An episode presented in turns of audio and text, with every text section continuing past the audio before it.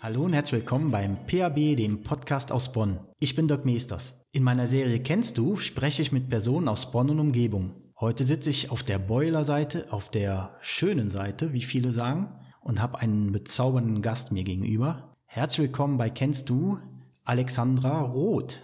Hallo, lieber Dirk. Alex, schön, dass du dabei bist. Vielleicht kriegen wir irgendwas aus dir raus, was die da draußen nicht wissen. Stell dich doch mal vor, wer ist Alexandra Roth? Ja, mein Name ist Alexandra Roth. Ich bin 43 Jahre alt, verheiratet, habe zwei Töchter, die sind 13 und 10 Jahre alt. Ich bin ein durchweg positiver Mensch, bin immer offen für Neues und liebe den Bönschen fastelovend, habe viel erlebt im Bonner Karneval, bin Geschäftsführerin unserer eigenen Augenklinik, habe eine Kita gegründet für unsere Betriebsmitarbeiterinnen und eine Kampagne gegründet, die heißt No KO. So viele Sachen direkt am Anfang. Wie ist die Alex Roth aufgewachsen? Die Alex ist aufgewachsen hier in Bonn. Ich bin in Bonn im Marienhospital geboren. Meine Eltern lebten damals in Duisdorf. Ich bin also ein kleiner Duisdorfer Essel. Ja, vielleicht deswegen auch ein bisschen stur. Die Kindheit habe ich dann hauptsächlich in Ückesdorf verbracht, bin in Röttgen, dem angrenzenden Ort, zur Schule gegangen, bin auf dem heutigen Karl von Ossietzky Gymnasium dann zur weiterführenden Schule gegangen, habe dort in der zehnten Klasse meinen heutigen Mann kennengelernt und unser Freundeskreis kommt auch hauptsächlich aus Röttgen und Ückesdorf und da sind wir sehr stark verwurzelt. Okay, du hast deinen Mann also schon in der zehnten Klasse kennengelernt und dann auch lieben gelernt schon oder kam das später? Nee, das fing da an. Also ich kenne ihn schon vom Sehen noch länger. Wir haben festgestellt, wahrscheinlich aus Kinderarztzeiten. Aber als ich in der zehnten Klasse war und er in der zwölften Klasse, gab es eine Fete und da haben wir uns lieben gelernt und sind seitdem ein Paar. Und das ist mittlerweile 28 Jahre her. Kleiner Tusch da draußen, Wahnsinn. Super. Sieht man heute oder hört man heute ganz selten, ja? Absolut. Toll. Ein großes Glück aber auch ab und an viel Arbeit. Das gehört, glaube ich, in jeder langen Beziehung auch dazu, ne? Genau, Up and Downs, aber am Ende scheint die Sonne wie hier in Beul. Wie ging der Weg dann weiter? Du bist mittlerweile Geschäftsführerin der Augenklinik Roth. Richtig, war ich nicht immer. Ich wollte nach der Schule erstmal eine Lehre machen, habe Reiseverkehrskauffrau und Touristikmanagement gelernt, habe zehn Jahre für die TUI gearbeitet. Ein wahnsinnig schöner Beruf, weil er den Leuten ganz viel Freude bereitet. Und dann war aber irgendwann Ende und ich musste mich entscheiden, gehe ich nach Frankfurt oder Hannover in die Zentrale oder bleibe ich in Bonn. Und natürlich habe ich mich für Bonn entschieden und dann wurde einfach neu überlegt. Und wir sind auf die Idee gekommen, es wäre ja schön, das Unternehmen, was meine Schwiegereltern gegründet haben, zusammen weiterzuführen. Mein Mann war mittlerweile mit dem Medizinstudium fast fertig. Und ich habe mir überlegt, dann braucht es ja eine gute Betriebswirtschafterin an seiner Seite. Und somit habe ich dann mit Ende 20 BWL mit Schwerpunkt Gesundheitsökonomie und Management studiert und so ist das gekommen, dass ich nun seit 15 Jahren Geschäftsführerin des Familienunternehmens bin.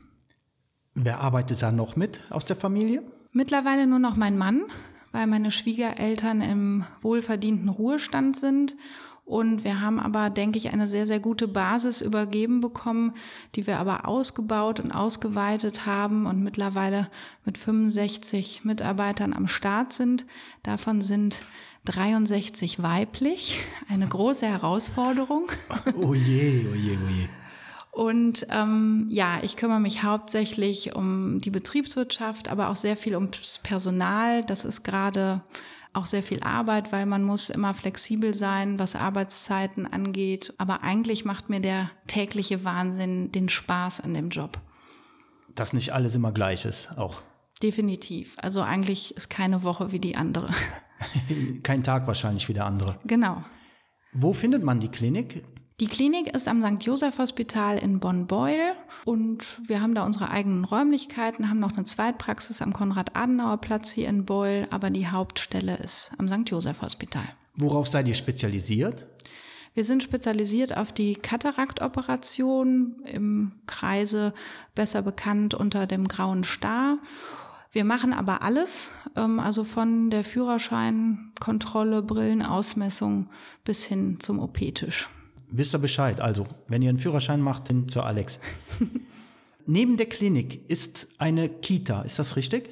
Das ist richtig. Das ist unsere betriebseigene Kita ein absoluter Herzenswunsch und Herzenserfüllung meinerseits. Ich bin selber Mama von zwei Töchtern und ich habe beide Male wieder angefangen zu arbeiten, als die Mäuse ein Jahr alt waren und weiß, wie schwierig es ist, Beruf und Familie unter einen Hut zu bringen. Und da wir hauptsächlich Frauen beschäftigen, haben wir immer wieder die Situation, es wird jemand schwanger ein Grund, sich riesig zu freuen, aber nicht unbedingt für den Arbeitgeber. Ja. Und so habe ich 2017 die Rotkäppchen gegründet. Rotkäppchen natürlich mit TH. Und die Betriebskita liegt ähm, vis-à-vis -vis von unserer Klinik und dort können Betriebsangehörige ihre Kinder unterbringen, aber auch Betriebsfremde. Wir haben also eine Mischung. Klasse. Dann kommen die Eltern, also die Mütter, bringen ihre Kinder gerade in die Kita und dann ab in den Job. So ist es. Sehr gute Idee. Wie viele Betreuer habt ihr da und wie viele Kinder können bei euch versorgt, betreut werden? Wir haben eine Gruppe von Einjährigen bis Sechsjährigen, insgesamt 15 Kinder und haben eine Truppe von vier Erziehern, weil ich einfach der Meinung bin, dass eine gute Erzieher-Kinder-Aufteilung ganz wichtig ist, um den Kindern ein behütetes ähm, Miteinander zu geben. Und ich finde das ganz wichtig, dass Kinder, die so klein abgegeben werden, gut und heimlich betreut werden. Und wir hatten das Glück, dass wir das auch mit unseren Kindern machen konnten. Und das ist mir ganz wichtig, dass es einfach sehr kuschelig und persönlich bei uns zugeht. Das hört sich so gut an. Vom Herzen einfach Mama. Genau. Ja, das ist schön. Wenn man die Voraussetzungen hat, hör mal, dann kann doch nichts schieflaufen.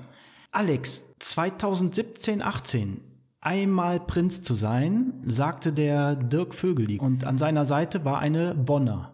Bonner Alexandra die Dritte und das war ich, genau. Wow. Jetzt hatte ich schon einen Prinz, den lieben Thomas Zimmermann letztens. Jetzt kommt die Bonner hinzu. Übrigens die erste Frau hier in meinem Podcast. Herzlich willkommen nochmal. Das hat aber keine persönlichen Gründe, sondern es hat sich zeitlich nichts anderes ergeben. Erzähl mal, wie ist das als Bonner von dem schönen Bonn zu sein? Wahnsinn. Ein absoluter Kindheitstraum, der für mich wie durch ein Wunder eigentlich in Erfüllung ging.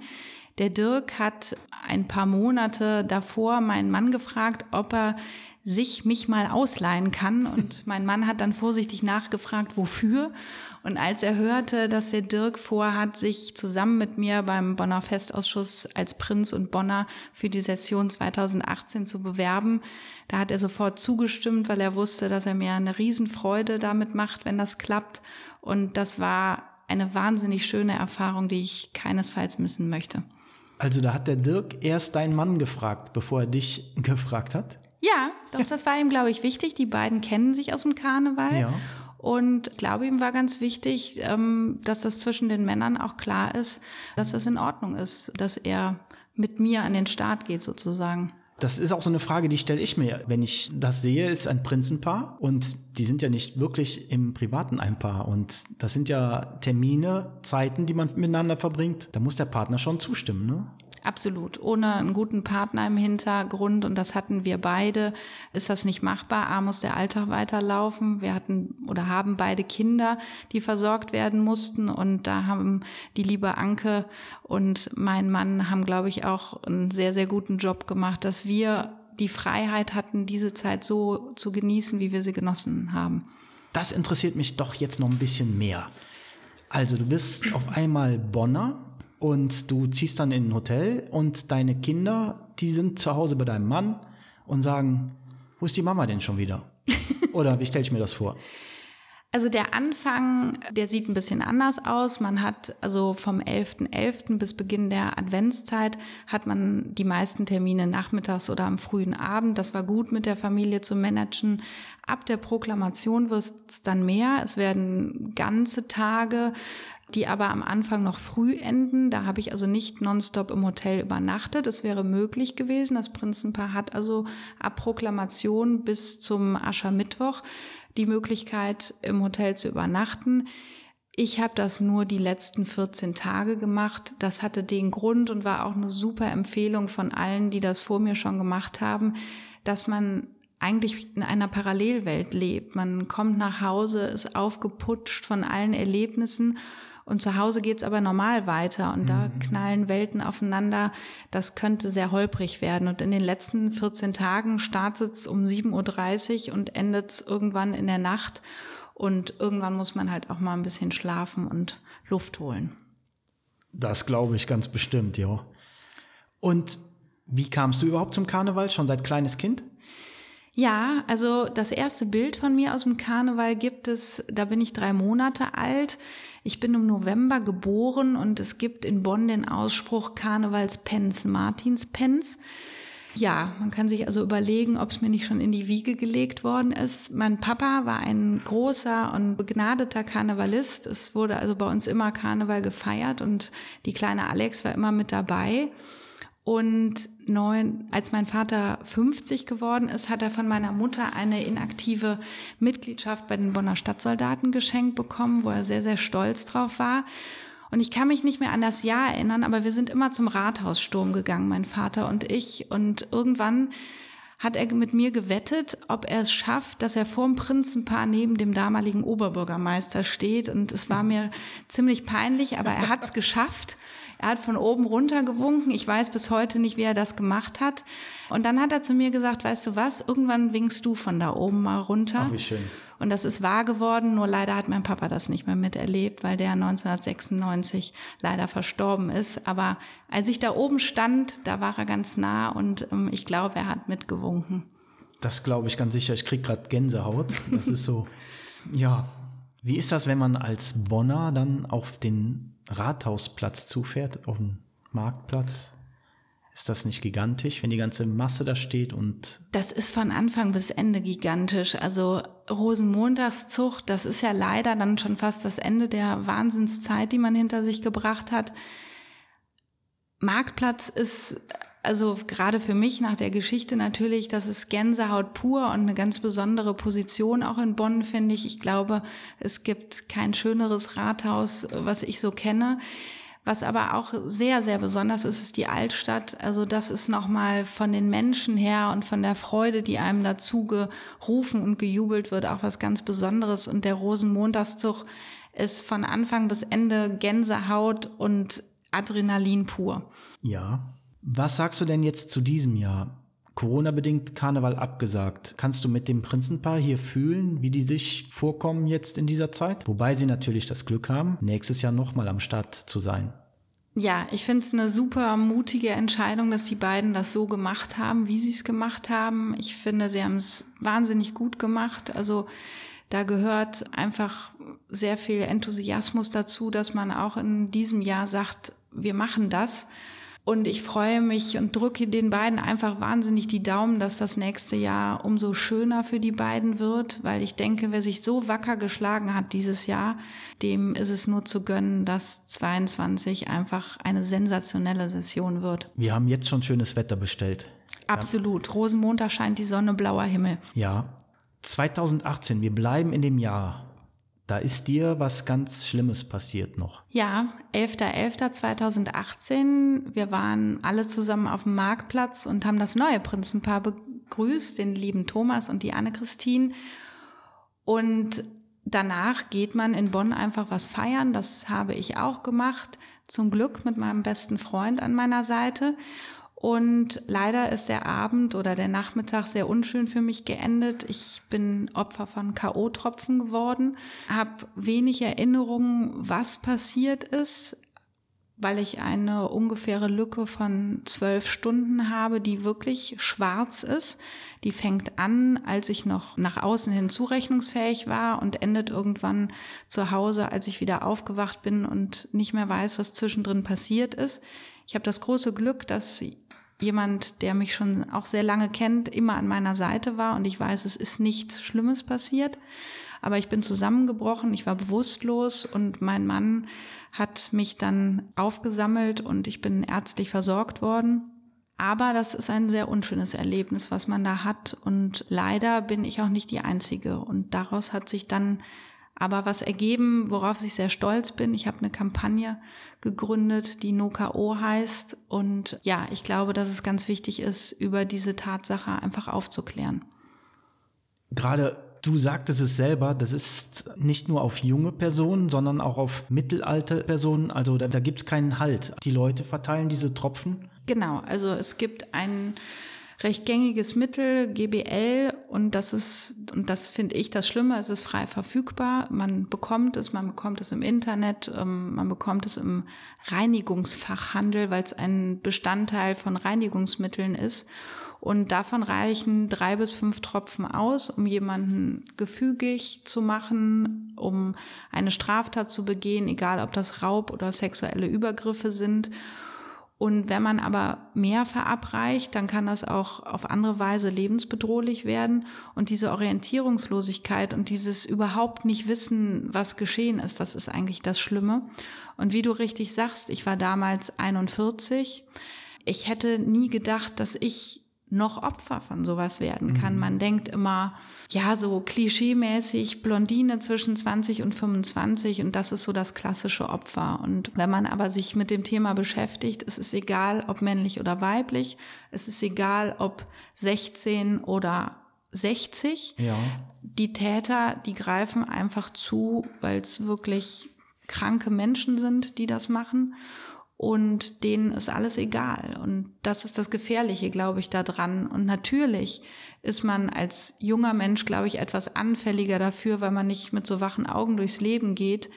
Aber mir ist es zum Verhängnis geworden, dass ich in einer gewohnten Umgebung mit, ich würde sagen, 90, wenn nicht sogar 95 Prozent bekannten Menschen ein Kölsch angenommen habe, das quasi infiziert war und ich habe davor nie darüber nachgedacht, dass in so einem vertrauten Kreis ich nicht von allen mir ein Kölsch ausgeben lassen kann.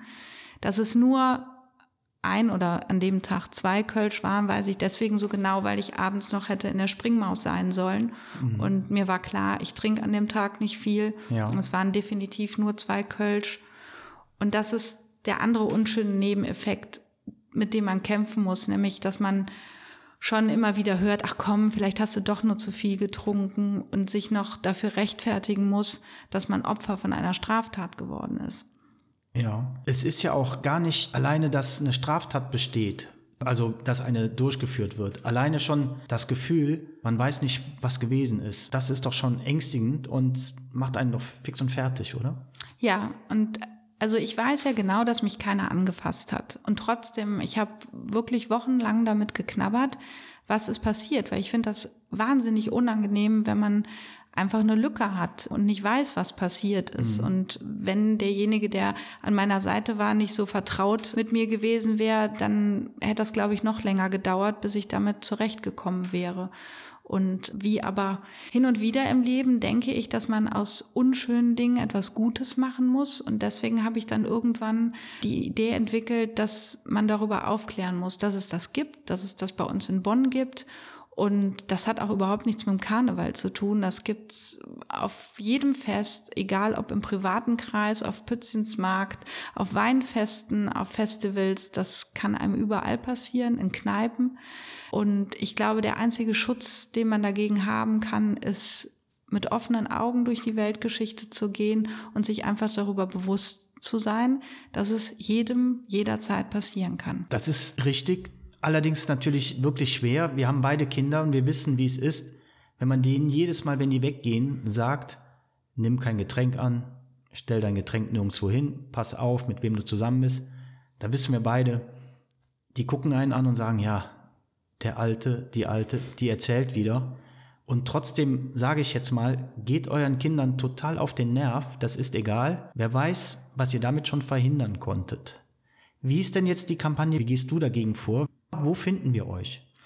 Also die Idee ist entstanden und ich habe das große Glück, du hast ihn, glaube ich, gestern auch interviewt, dass der Jürgen Hofmann an meiner Seite als Freund und als Lebensbegleiter bei mir ist. Und wir hatten dann die Idee, dass wir die Medien nutzen und uns möglichst publik machen. Und der Jürgen hat das mit einer Fotokampagne begleitet, die auf Facebook und auf Instagram sehr groß geworden ist. Und wir haben einfach Aufklärungsarbeit gemacht. Es sind also Bilder entstanden, Schwarz-Weiß-Bilder, die aber ein Bändchen, was wir kreiert haben, zeigen. Das ist neongelb und es steht drauf No KO, geh auf Nummer sicher.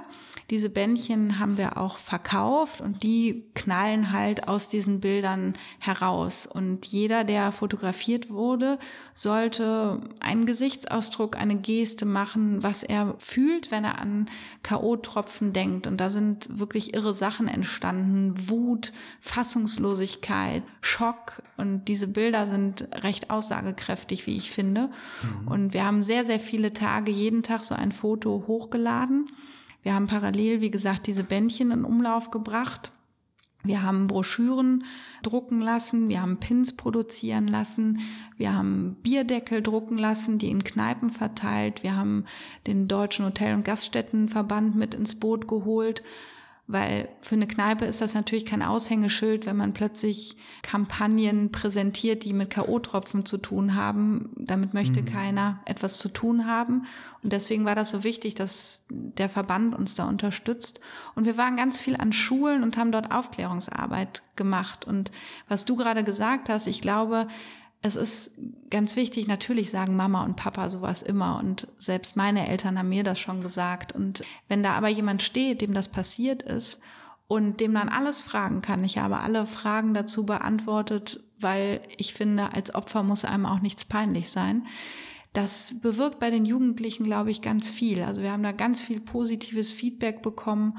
Und was ich denen immer mit auf den Weg gebe, ist, dass ich sage, das Zusammenfeiern, das ist das Wichtige. Ihr geht dort zusammen hin, ihr feiert, bis sich die Balken biegen. Ihr lasst es richtig krachen, aber ihr geht zusammen nach Hause. Und das ist, glaube ich, das, was man allen mit auf den Weg gibt, ob jung oder alt.